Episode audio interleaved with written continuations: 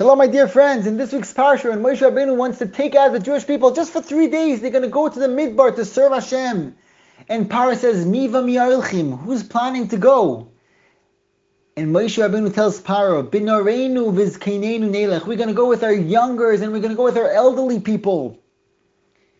The great Rabbi Lemelech Melazhan says, Binareinu vizkeinenu nelech. If a person invests in his teen years, when a person is young, he invests in Limdat Torah, invests with his mind to do good things. Then bizkeinenu nelech. Then also when a person is old, when a person gets to the older years, then he's able to still go, to still steig, to still learn. If a person manages to maximize the years of binarenu, that gives us the ability of also bizkeinenu nelech. A person could also steig and continue growing when he's older.